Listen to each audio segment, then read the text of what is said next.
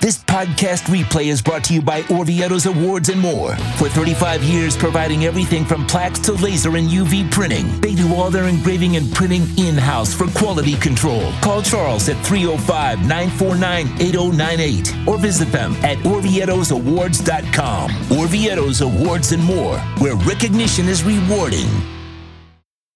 Uh, Pucci says, I argue with O, keep X, and he was right. I was wrong, but still would have kept him. Uh, they'll, you know, Pucci, I think they would keep him.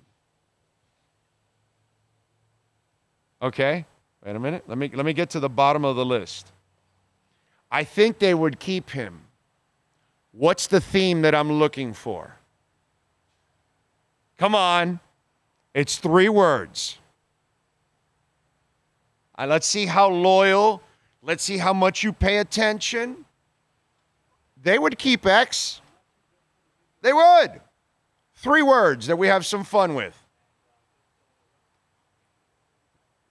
Anybody got it for me? I'll give you two clues Cook and Taylor.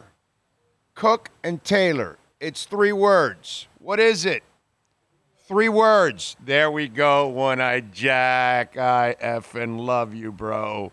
Dude 67 coming in. Low hanging fruit. Come on, man. We're talking about the two year the two year GM that sneaks in that second year to control your ass. We're talking about Chris Grier. Low hanging fruit.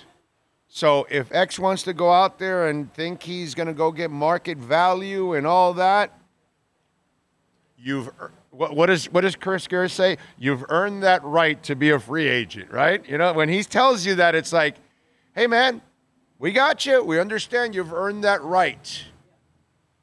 It's a really nice way of saying, go test the market, dude. So yeah, they would bring X back. But it's those three magical words.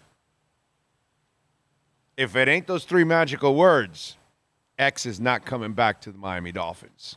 So those images he had of playing with his friend Jalen Ramsey and having the best combo and all that stuff, uh, not going to happen.